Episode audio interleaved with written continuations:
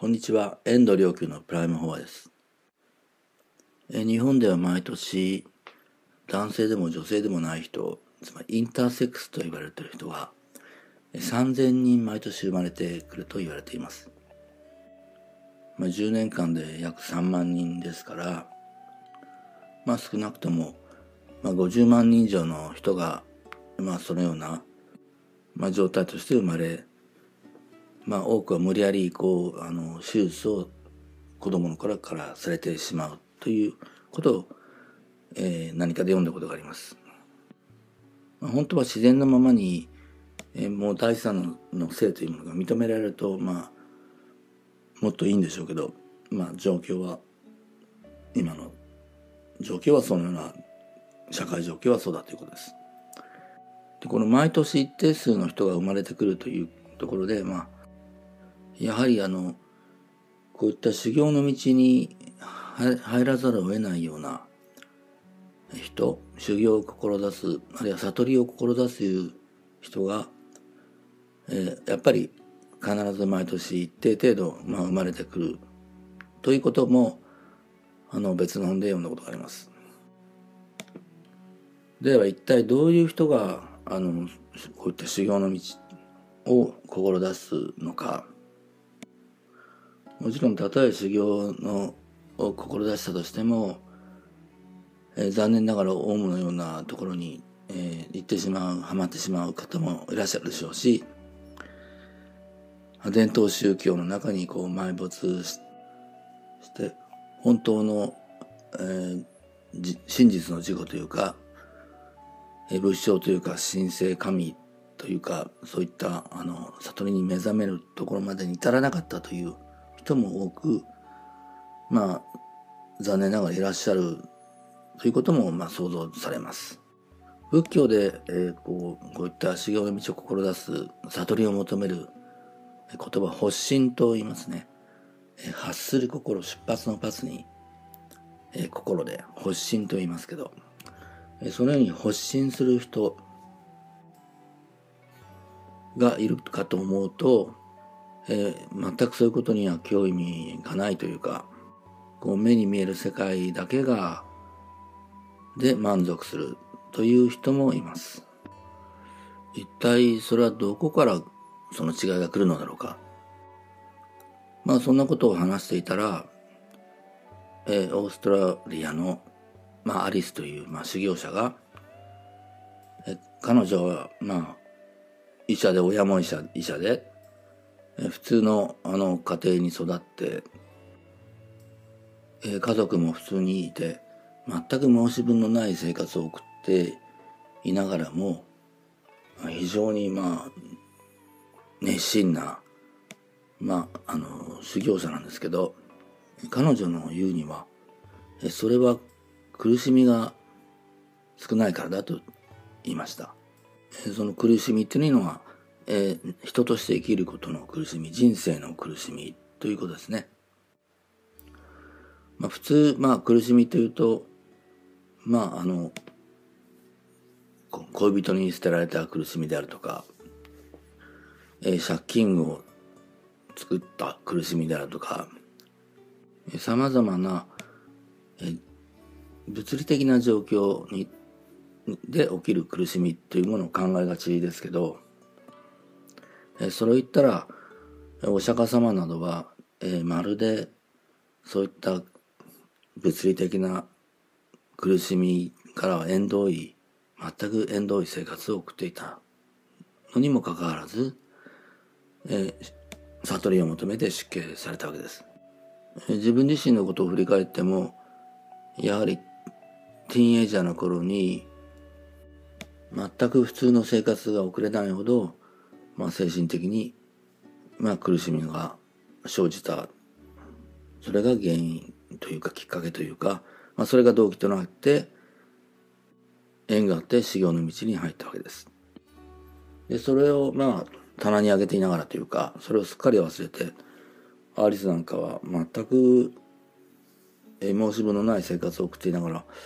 なんで修行にあんな熱心なんだろうなんてふうに思っていたわけですけどなるほど。人生そのものの苦しみというものを、まあ、感じていた。あるいは感じているから非常にあの熱心に人人生をかけてやってるんだなということが分かります。自分自身もあの、えー、今の生活に満足することなく、えー、全くすることなくまあ、様々に活動して、まあ、修行を分かち合っていくというのもやはり、えー、内面に、えー、苦しみがあって、まあ、その苦しみっていうのは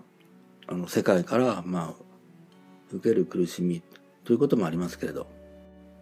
まあ、世界から受ける苦しみっていうのは人々が苦しんでいるあの世界の状況っていうのはやはり苦しみの原因の一つです。大きな原因の一つです。人生そのものの苦しみっていうのは、おそらくそういった、やはり世界を見る苦しみなのかもしれません。それを思えば、まあ、お釈迦様の、まあ、出家の動機となったものが、よく、あの、これ象徴的に表現されてるんでしょうけど、お城にあった東西南北の、まあ、門を出てみると、まあ、片や死んでいく人の苦しみを見たり、まあ、勝利を病死ですね、まあ、老いていく人の苦しみを見たり、まあ、病んでる人の苦しみを見たり、まあ、生まれて泣いている生の苦しみを見たりということが、まあ、人生の苦しみを見たということがきっかけになったというふうに、まあ、象徴的に、まあ、えー、語られています。人生の苦しみの本質というのは、えー、現象的なものが、あるいは物質的なものが、えー、どれほど満たされたとしても、えー、必ず存在します。それは、え、苦しみに満ちた、まあ、理不尽な、え、世界を見る苦しみであり、え、そしてもう一つは、全てが崩れ去っていくというこの人間界時とともに全ては朽ちていくという、えー、この人間界ここに存在していることの苦しみです、えー、苦しみに満ちた世界を見る苦しみというのは、え、おそらく無意識に、え全く苦しみのない真逆の世界苦しみとは、えいわゆる極楽ですね。浄土ですね。あの、そういった世界が、えあることを存在することをつまり物理的世界の奥にそういう世界が実在することをこう無意識に予感しているならば苦しみに満ちたこのように生きることは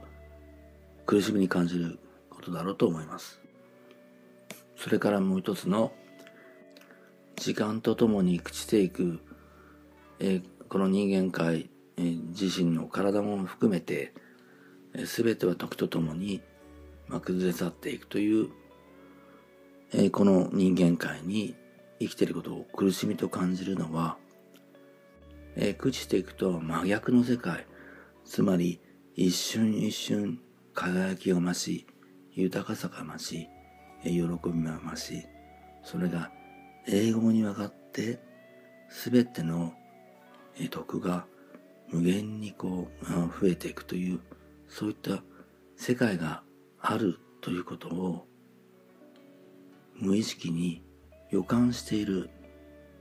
本当はそんな世界があるんだということを無意識に感じていればそれと真逆の全てが朽ちきていくこの世界に生きることは、まあ、苦しみと感じるわけです。そういった予感が全くない場合には苦しみと感じないかもしれません。苦しみは物理的な苦しみにとどまるでしょう。でもしそんな、